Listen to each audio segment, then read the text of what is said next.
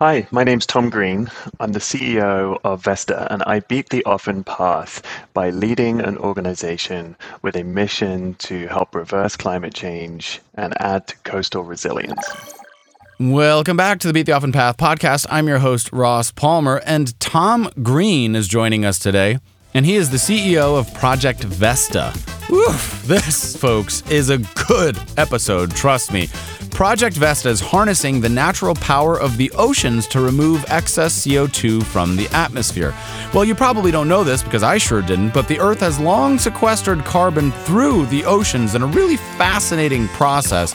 And Tom has found a way, based on decades of prior scientific research, to accelerate this process using a common mineral aka help us remove all of this excess carbon from the atmosphere. Now, he's a smart guy. He has a BA from Oxford and an MBA from Harvard, and his personal career journey is just remarkable. Today, Project Vesta has received millions in funding and is one of the most exciting and novel solutions to climate change that I've personally heard yet. So, here's Tom Green of Project Vesta. Well, welcome to the show, Tom Green. It's an absolute pleasure to have you here. Uh, you have done some remarkable things in your life, from rising through the ranks of academia at two little institutions that we might have heard of called Oxford and Harvard. No big deal, right? And now you're doing something incredibly profound with the knowledge that you've gained. So I'm very happy to have you on the show today. Thank you so much. It's a pleasure to be here.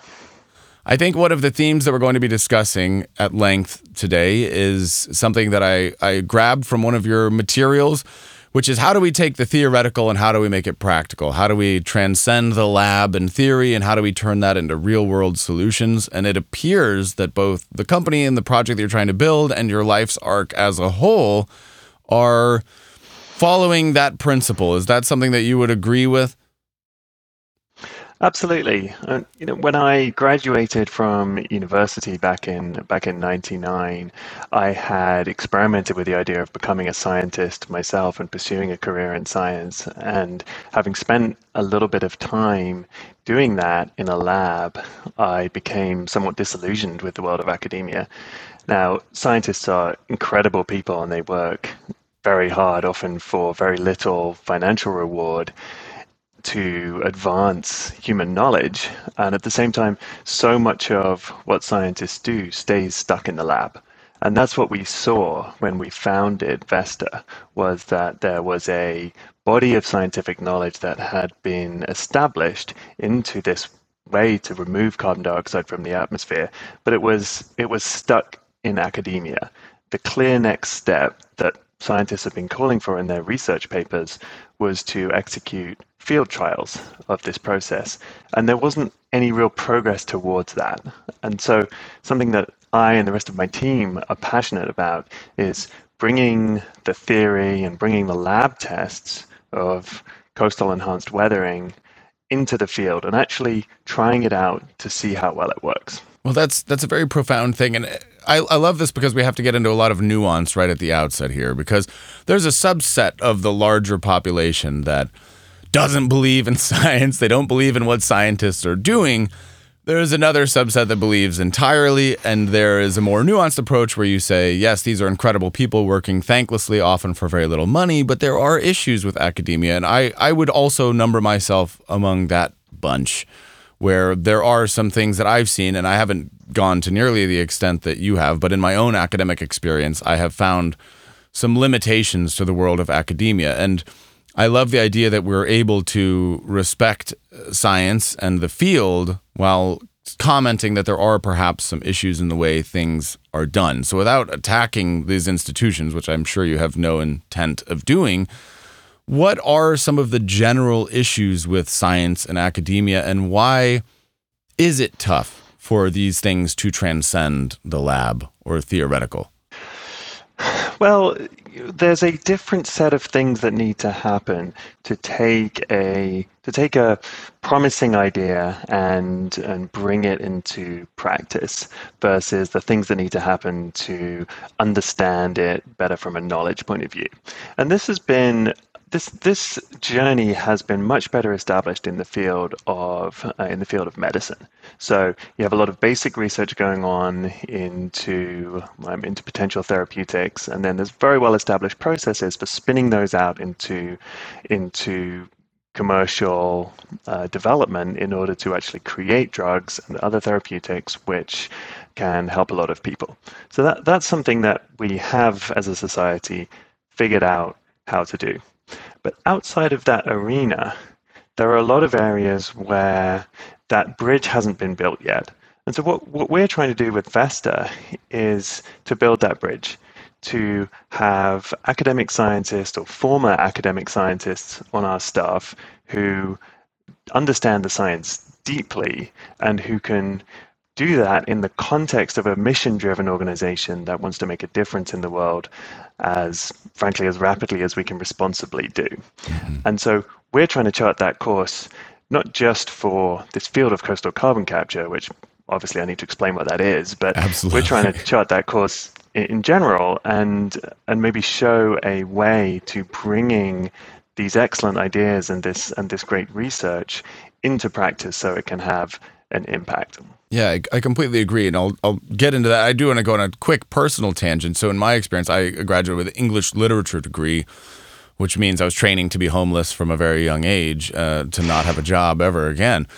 But that was something that I noticed because in, in English literature and academia, you're often comparing things and you're reading a critique of a critique. So Shakespeare wrote this play, and here's somebody's literary critique, and here's a critique of that person's critique and why they got it all wrong, and here's yet a third critique of why the first two people got it all wrong.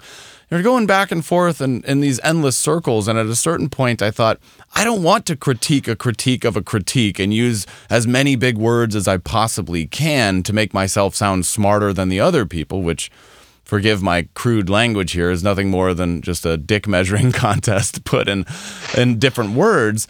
But then I thought to myself, I'd rather be Shakespeare. I'd rather be the person who creates the play for the masses, for use, to get a laugh, to get people to cry. And that was a moment that my life and my brain profoundly changed. I had a realization that this isn't the path that I want to go down. I want to in- influence people directly.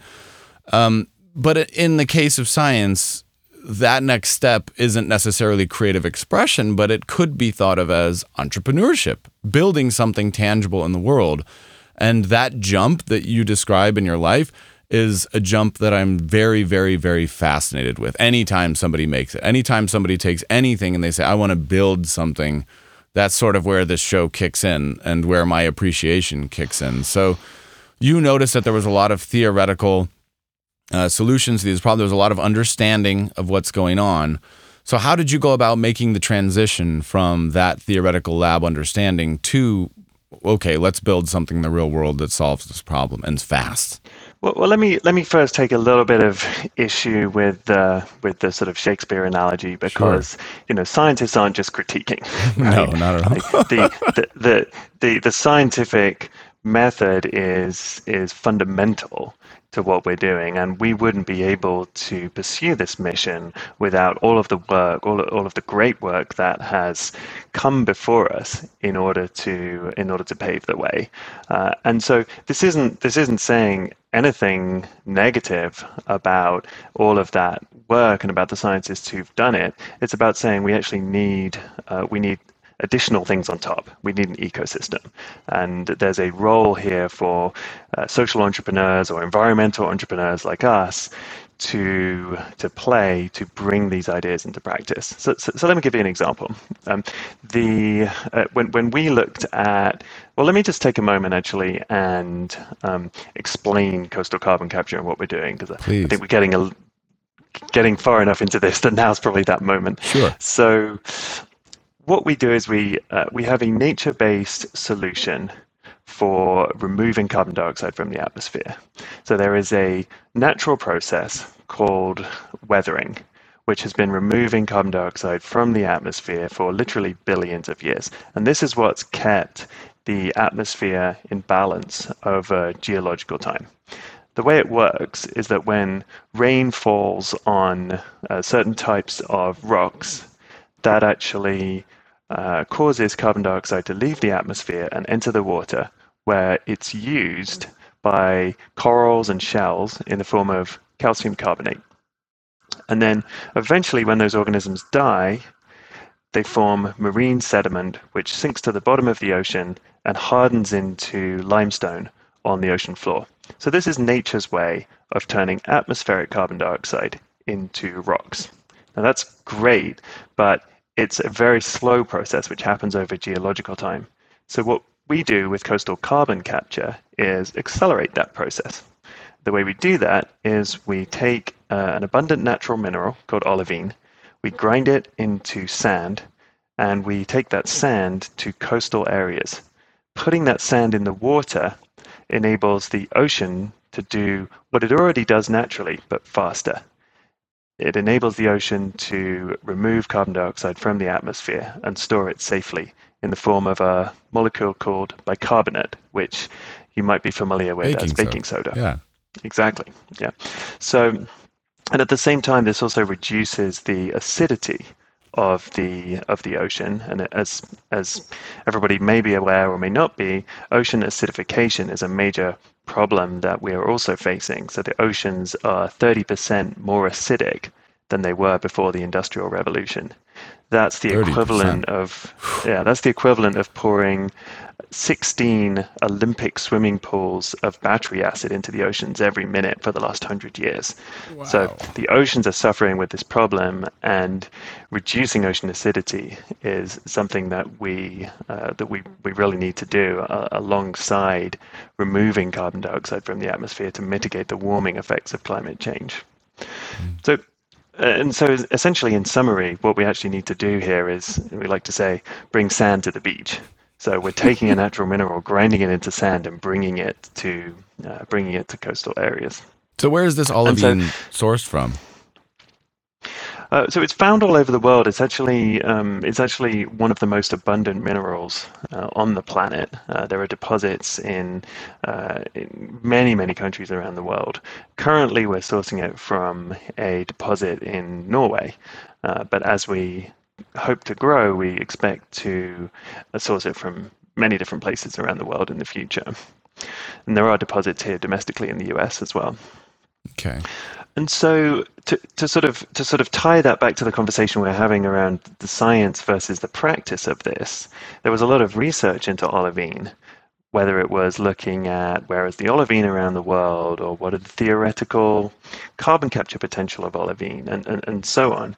And so what, what we did is came along and said, well, if we wanted to actually try this out, how would we do that?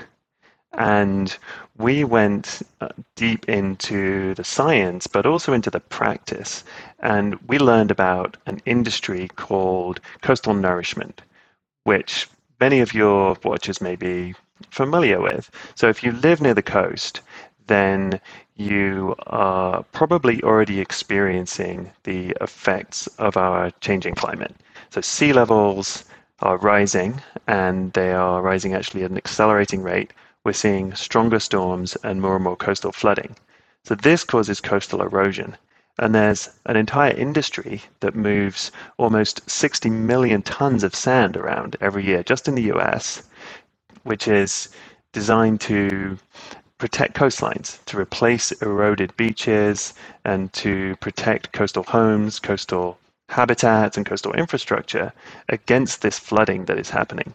And so we learned about this industry and said to ourselves, well, we want to bring sand to coastal areas, and there's already an industry that's doing this. So why don't we partner with that industry? Why don't we find the practitioners in that industry who care about the environment and who want to do something about the climate and work with them to bring the Vesta sand to these projects. And so that's an example of something where, as environmental entrepreneurs, we saw an opportunity. We saw a way to actually try to make this happen. And we've now done that. And our first pilot deployment is, is live as of July uh, in the Hamptons in, in New York, where we added olivine sand to a existing planned beach renourishment project. And so, where were they getting this sand before? Just anywhere?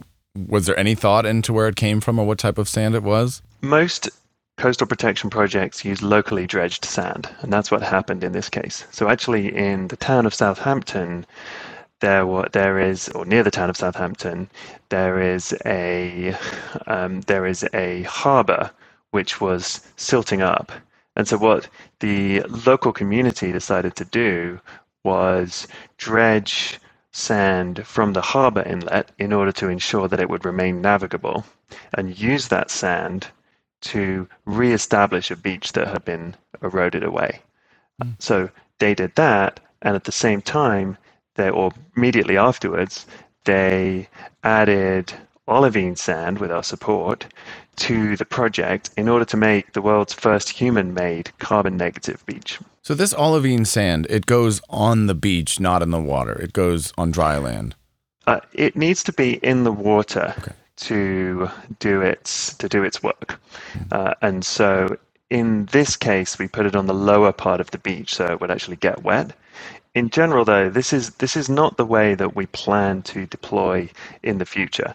The most effective way to perform coastal carbon capture is to is to put the sand into the near shore environment in the water rather than uh, on the beach itself. Hmm. So, what is the property of this olivine sand that allows it to do this? Is it porous, like a filter? What What is so special about the sand that it does things that other sand doesn't? This mineral. Well, so it is. It is a so-called basic mineral or an alkaline mineral.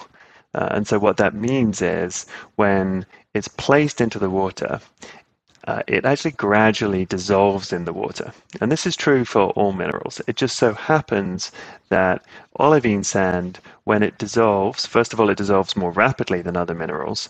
And second, when it dissolves, it adds alkalinity to the seawater. And that alkalinity not only counteracts the acidity problem that we talked about before, but it also shifts the balance uh, of, of something called the carbonate system in the ocean water. And what that does is helps the ocean to take up carbon dioxide from the atmosphere. That's so fascinating. What a crazy but cool idea. And obviously, anybody who's been paying attention to the environment for the last several decades you read and hear about reefs, the Great Barrier Reef is under attack. There won't be coral anymore. Does this mitigate any of that, or is that just a warming water temperature issue? So, as as you may have seen in the in the headlines, the climate news just keeps getting worse and worse. Of course. And we're experiencing, you know, this is not some future crisis. We have over 30 million people in in Pakistan who've been displaced with uh, with the flooding. You know, I live on the west coast uh, of the U.S. and we're seeing forest fires get worse and worse every year. So this is very much a crisis today. Uh, we've also seen that the, the forecasts are that we'll have no coral reefs left by the end of the century, and that's due to a combination of the warming of the ocean and the acidification of the ocean. So, um, what what we're doing here addresses addresses both problems. Um, ultimately, what uh, ultimately what we are hoping to do is bring this to a level of scale where we can actually contribute to addressing the problem on a planetary level. Now, there's a long road to go between here and there. We just deployed our first pilot earlier this year, and it's extremely important to us to do this in a gradual and ethical way.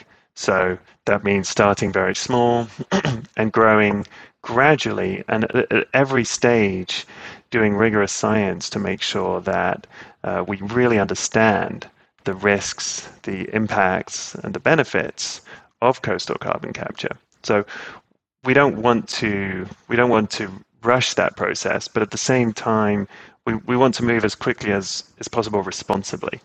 So, as a as on a planetary level, we'll need to be removing about 10 billion tons of carbon dioxide from the atmosphere per year by mid-century in order to avoid the worst effects of climate change. And, and our goal is to contribute a meaningful portion of that. Well, you mentioned that olivine is one of the most abundant minerals on Earth, and you are on one of the largest unbroken coastlines uh, on Earth. Is there enough olivine, do you think, theoretically, to tackle all of the west coast of the United States, for example? There is. There is a very large amount of olivine, uh, perhaps a trillion tons of of olivine um, in in on the planet. Um, so the amount of total olivine available is is ultimately very large and, and would be sufficient to uh, to meet to meet our objectives. There's also a lot of coastline in the world, uh, you know, both in the U.S. and, and abroad.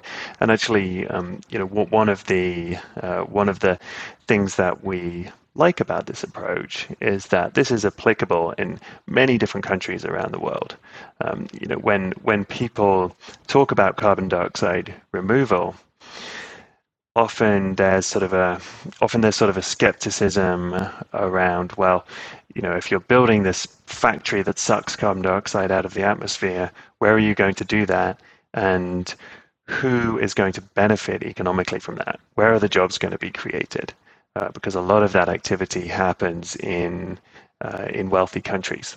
But one of the nice things about this is that there are many countries around the world that have significant coastline and significant olivine deposits, which are lower income countries and which are great candidates for employing coastal carbon capture. So, the of course, the carbon dioxide benefits accrue to the entire planet, but the economic benefits of this activity can accrue to the coastal communities uh, in lower income countries where we actually deploy. Well, this brings up an interesting point because we've featured a few. Di- I've featured a few different people on this show who are attempting different ways of capturing carbon at scale. Some of them are more machine based or a device that requires electricity. Do you feel that all of these things must work together? Do you feel that based on your research that this more natural approach is more sustainable or going to be better for the long term? Is it all pieces of the same puzzle, or is it that we should really be considering this approach over some others? We will definitely need uh, multiple approaches. There is no one thing we need to do. There's no there is no one thing that is sort of the magic bullet here that will just solve the problem uh, for us, um, and that's and that's I think in large part due to the sheer scale of this of this problem that we've created for ourselves. Um, so we need to be uh, we need to be investigating multiple approaches. And and what we need to do is we need to make sure that the resources go to the approaches that are proven to be the most effective. Uh, and a, a key thing there is one key thing is permanence.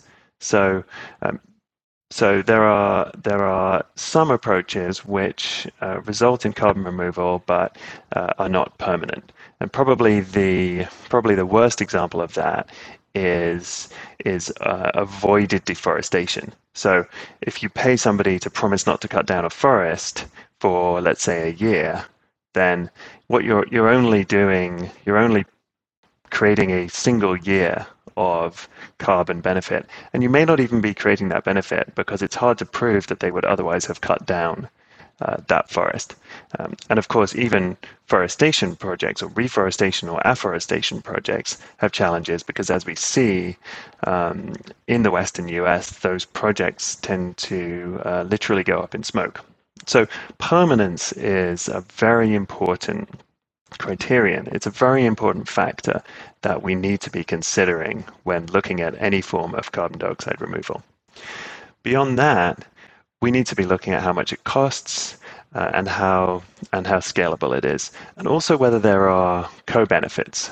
Um, and so co-benefits are other advantages of, of a particular carbon dioxide removal approach. So, for example, with coastal carbon capture, we have the reduction in ocean acidity. We may have coastal resilience benefits by adding sand to coastal systems.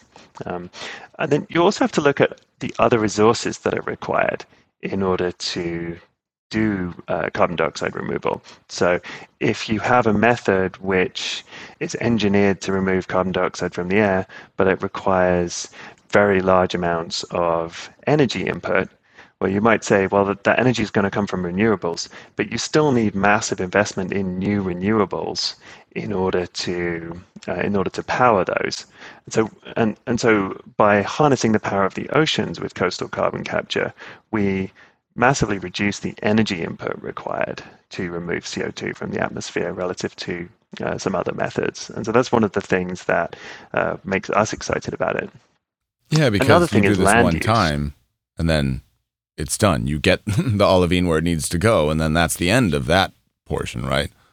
Yeah, exactly. We, we move the olivine to coastal areas, and then it gradually does its work and doesn't require any maintenance. You know, it's it's sort of a quote unquote set it and forget it solution, which means that you know once we put the olivine in the ocean, it does its work.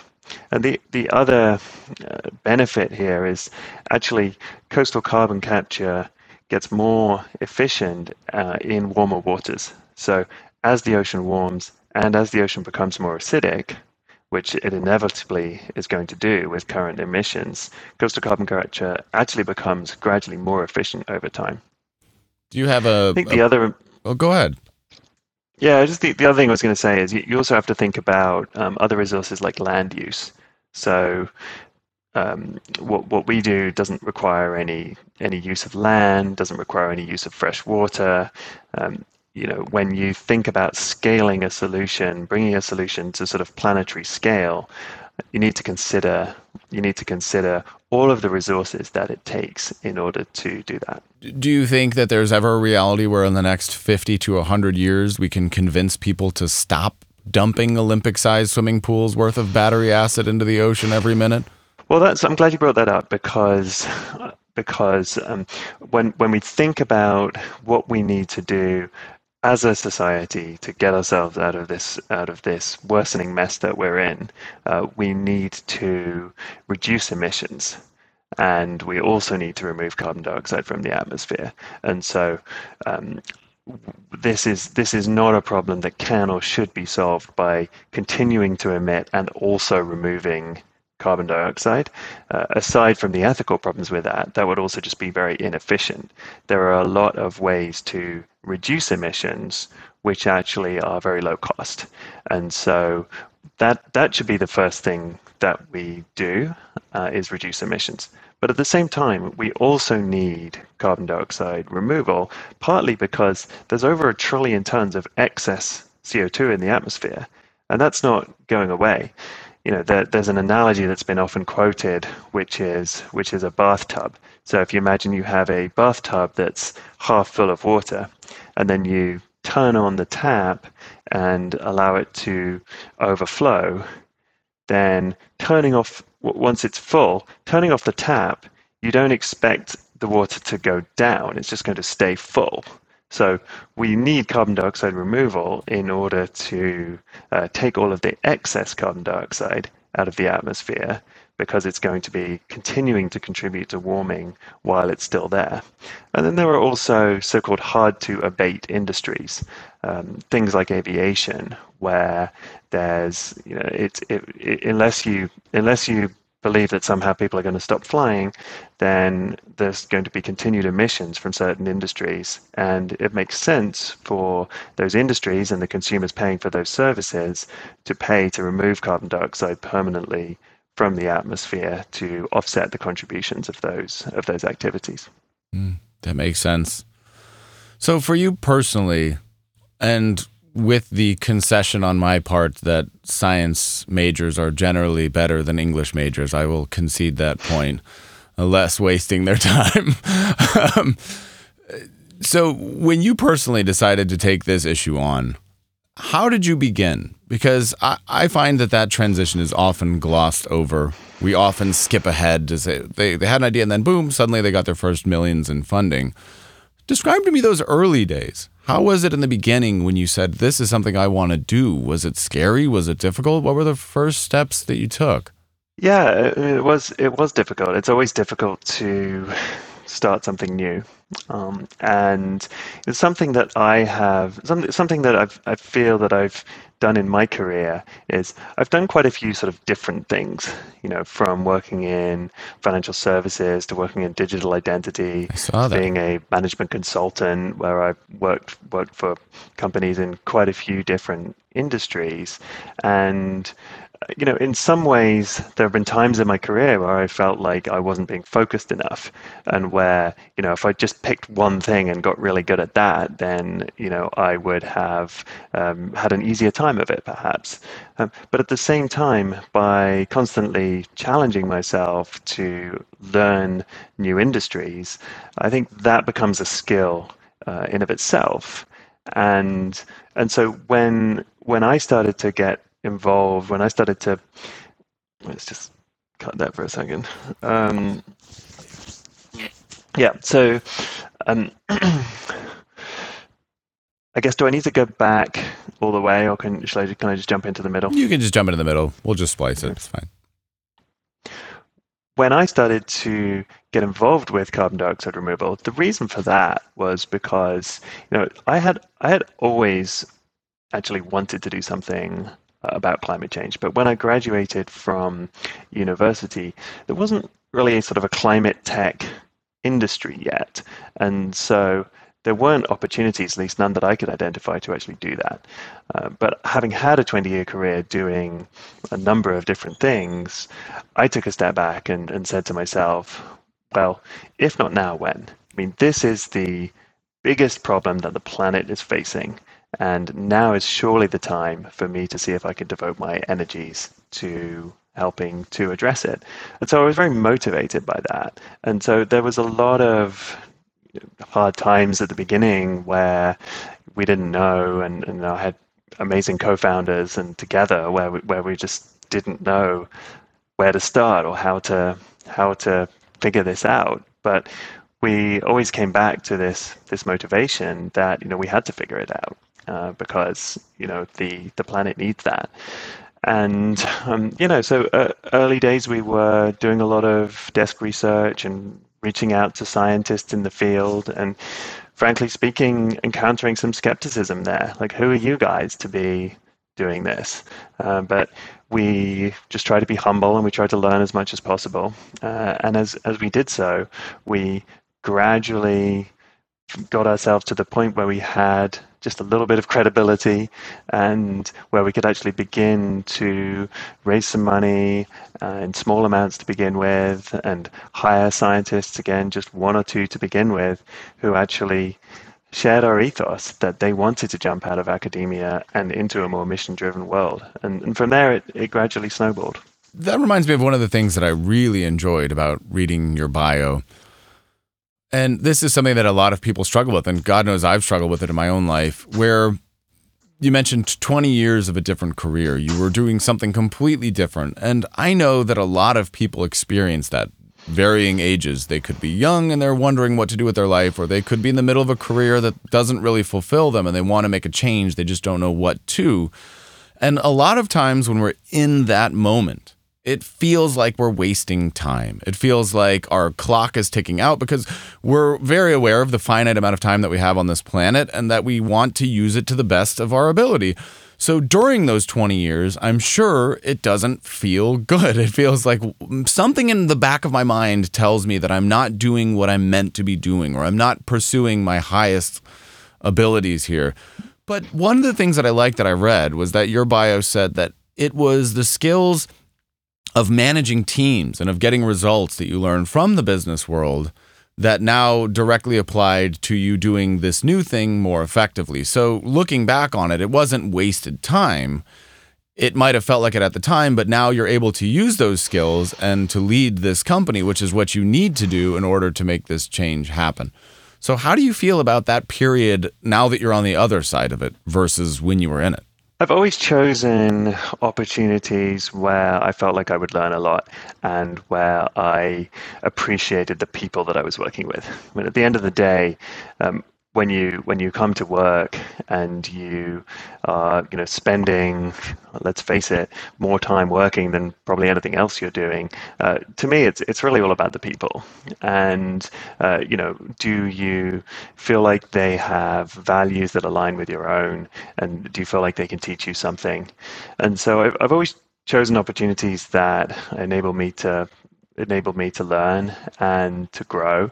And you know, during that time, I felt like that was happening, and felt like I was learning things, and was um, and was you know enjoying the the work. And at the same time, as you suggested, there's always this nagging feeling of you know how much does this really how much does this really matter? Even when you know working for companies that I thought were doing something you know, something positive, there's still this huge sort of lurking thing out there, but that I could be doing something that's that's that's more meaningful. And and so you know, how do I look at that period now? Well, I'm very grateful for it. Um, you know, very grateful for the the skills I learned and for the um, for the experiences that I have had and and you know, I, I would encourage people to I would encourage people to to think about uh, to think about the so now I guess when I come to work uh, every day, I get so much of my energy to do this from the feeling that this is important. And of course, that pervades throughout the team. And everybody comes to work with this, this shared passion, this shared mission. You know, it reduces the amount of difficulty and, and sort of conflict in the organization because we've all really got the same goal and we care about that and we think it matters deeply. And you know, when I when I sort of look out there in the workforce, I see the majority of people who have not made that leap into doing something that's that's really you know mission driven in the way that in a, in a way that's going to or at least has the potential to positively impact the world. And I encourage people who are on the other side of that that fence to really think about what it could be like if you were to you know apply your skills to something that you care deeply about. And to that end, do you feel a greater sense of pressure? Because I could imagine that somebody who hasn't done that might feel that being under the gun, the cosmic gun of we need to solve this problem quickly, could be a debilitating level of pressure or stress. Although my own experience talking to people such as yourself indicates that the opposite is true. Knowing that there is a very real timeline, how do you manage that stress? Does it just feel good to be working on a solution, or do you feel, ugh, the weight of the world is on my shoulders? What wins out? It's it's a really great question. The, the, the there's there's additional pressure from knowing how important this is, uh, and at the same time there is so much so much energy that comes from the importance of the work and the and the feeling that you know the feeling that this is the thing that I should be doing. You know, in, in previous jobs, there's always been that nagging doubt of is this really what I want to be spending my time on? Whereas in this job, I I don't have any of that feeling. I feel absolutely that I'm living in line with my values, that I am focusing my energy on creating a positive impact in the world. And so I would say that the balance between that and the additional sort of pressure from feeling like, you know, we we are you know our, our actions matter so much more. I would say the balance is more toward the the energy and centeredness that I feel from uh, from having this opportunity to work on what I see as the world's most challenging issue. What a beautiful sentiment and very well phrased. I love that. And that does seem to be the pattern and why I pursue this show because that is what you hear and that energy is palpable and the shift is also palpable. There's something about the frequency that people such as yourself are on when they have made that shift and you can sense it. It gives me goosebumps every time, to be perfectly honest. And that's why I love hearing about it.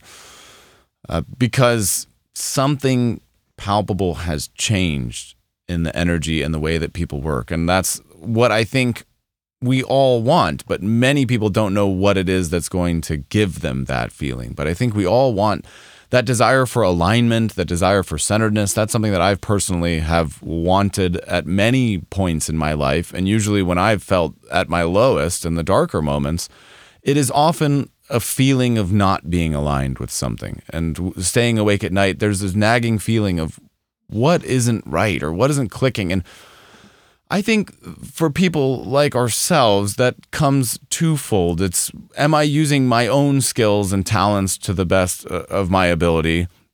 And also, what is this external thing that I'm working on? And for me, when I feel bad, it's a combination of both of those two things. Like if I help somebody as a marketer with my company, if I help somebody sell more cigarettes, I can get paid a lot, but then I know that I'm helping something that's harming the planet, not helping it. And if I, as a creative and expressive person, am doing very boring, mundane things where I don't get to create or express myself, then I also feel low because I'm not being true to my own set of talents and uh, abilities. So it's this magical thing that we all want when those all line up. So it's I have a scientific background and I have a managerial background. I'm using science, I'm using my managerial skills to build a company and it's also for this external thing which I deeply value and which I believe that we all need.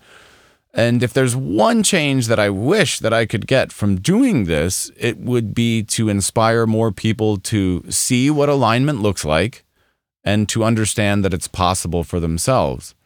And I think your story is a perfect example of how that can happen, and also after years, because people do feel many times if I didn't get my calling right, if I didn't make my first million, my first year out of college, somehow I failed, somehow I missed the boat, it's too late. But we've seen that that is not the case. So, for those people who are still having those nagging doubts, what do you think the one action they could take might be to take a step towards finding what that alignment might be for themselves? Quit your job. Um, okay. You know, it's um, no. I mean, it, it's it's. I, you know, I want to acknowledge how challenging it is. Um, you know, uh, we live in a capitalist society. People are very focused on money. You know, if you're working for a, if you're working as a cog in the machine of a big tech company, getting paid well, then it's a, you know, it's it's a it's a scary thing to consider the idea that you might want to, you know, go work somewhere else for half the salary. Um, and you know, people ask themselves the question, well, effectively, why why should I you know, effectively pay to be working on something, you know, mission driven, you know, when I can sort of have all of this nice stuff uh, if I don't do that. And so I want to acknowledge that that's a real challenge and I'm not, I'm not judging it. That is the society that we live in. That is the system that we that we live in. Um, but you know, when I when I say uh, when I say quit your job, um, I'm I'm actually you know only half joking because I do think that um, if you have the um, you know if you have the resources to do so, and not everybody does, uh, but if you do, then actually taking a little bit of time off and and taking a step back and really taking taking enough time, you know, at least six weeks to reflect on what your values are, what's important to you, and what you want to bring to the world, can be enough to create an internal shift that that says there's something else that's more important that I want to, you know, want to at least explore. And I think once you've made that decision, uh, then you know we are humans have evolved to be very resourceful and uh, we can learn new things. And so i think the thing that holds us back most often is is the process of making that decision to take a leap into a different direction rather than our ability to actually learn the new information the new skills and so on. Yeah. Yeah i, I completely agree. And that brings me to another question which is when you have made that decision internally, as you did, obviously there's a lag period. There's a gap between when you make that decision and when any kind of results, like you said in the beginning, people were skeptical. They weren't sure. You got a lot of, who are you to do this? And it was only over time that you built up credibility. And in that time before you have credibility or momentum, it's scary, right? So when you're doing things that per definition, not a lot of people are doing, and this is a question I ask myself a lot when you're not following the often path, when you're not following the herd, there are a lot of people, per definition, who do not understand what you're doing or who may not agree with what you're doing. As much as we'd love to say, hey, I invented the cure for cancer, celebrate me. It's uh, that's just not what happens because people say, "Oh, I'm not going to inject that. The government's trying to inject uh, nanorobots and, and control my brain." So even the most positive exploration and discovery can be met with skepticism. Even breakthroughs can be met with open hostility. So how have you experienced having this great idea? How has the world responded um, to that idea since you founded it?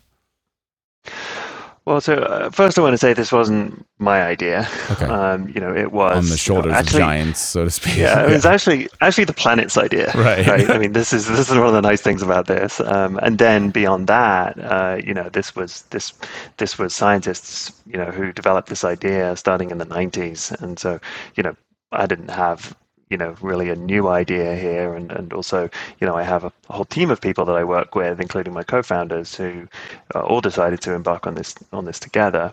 Um, but you know in terms of how the world has responded um, you know I think I think there's there's a couple of things to say here. I think I think the first is that you know with with something new there will always be skeptics, and a lot of that is healthy and listening to the skeptics when there is actual constructive criticism really helps us to sharpen our ideas.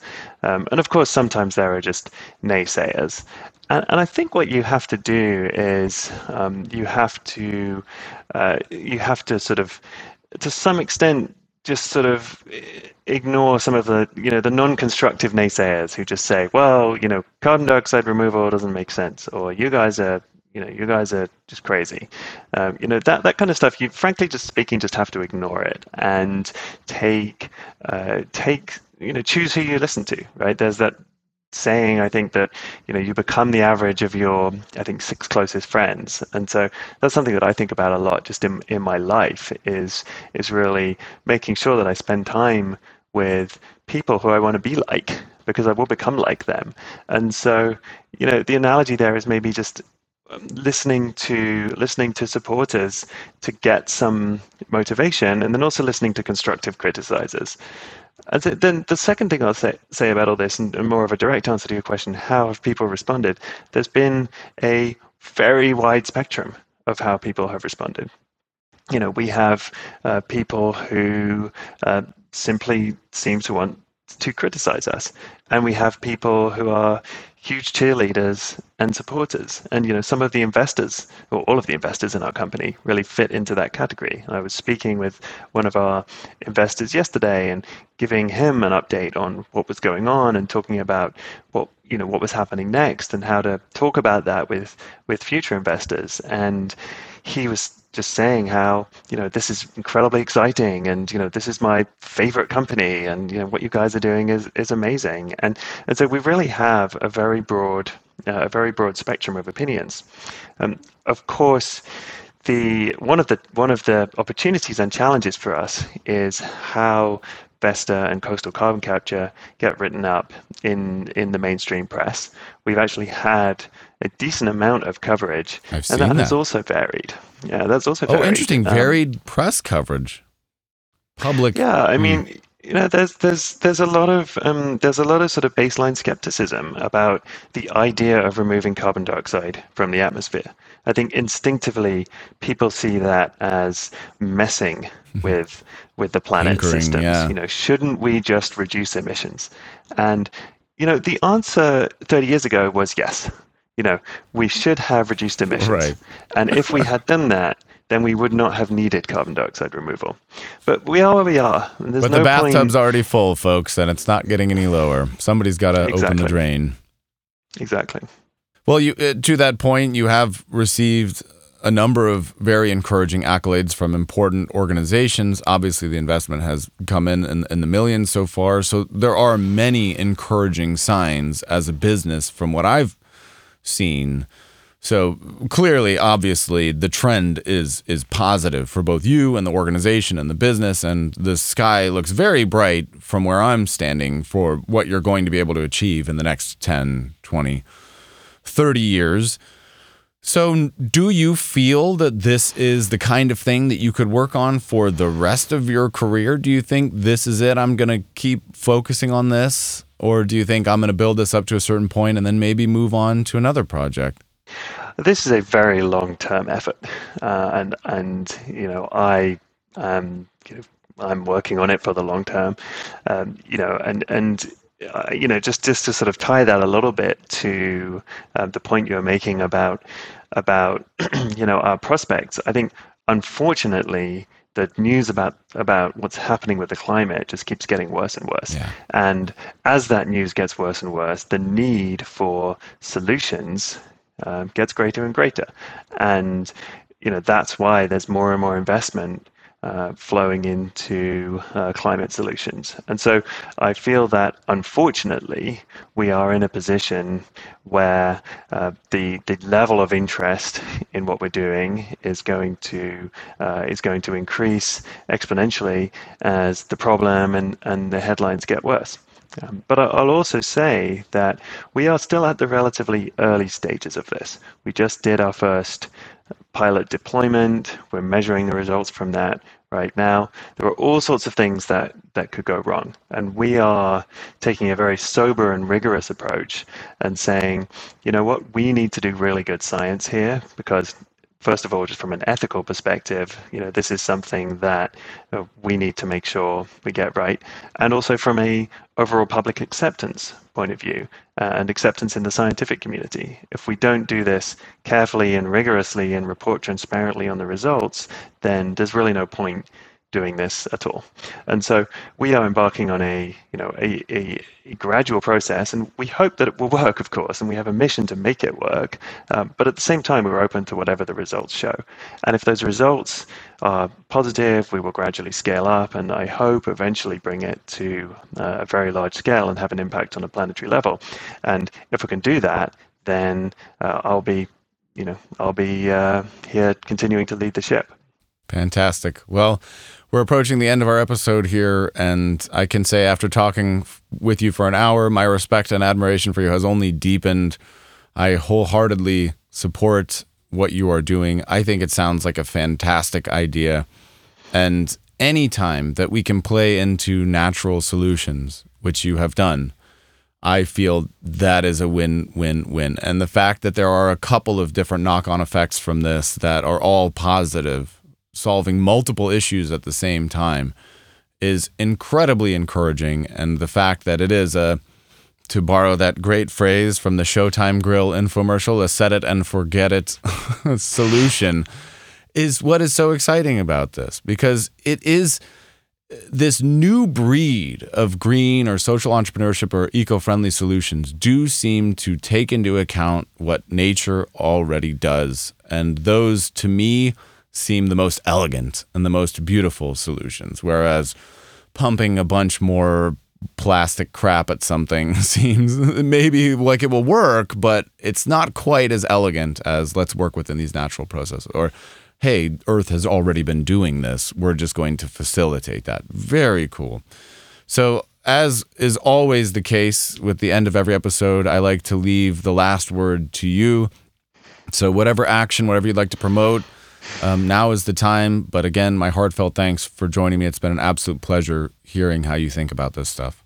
Well, th- thank you so much. I really, really appreciate coming on and, and appreciate everybody listening and watching. And I would just say um, uh, to uh, to check out our website. Uh, we're at Vesta.earth.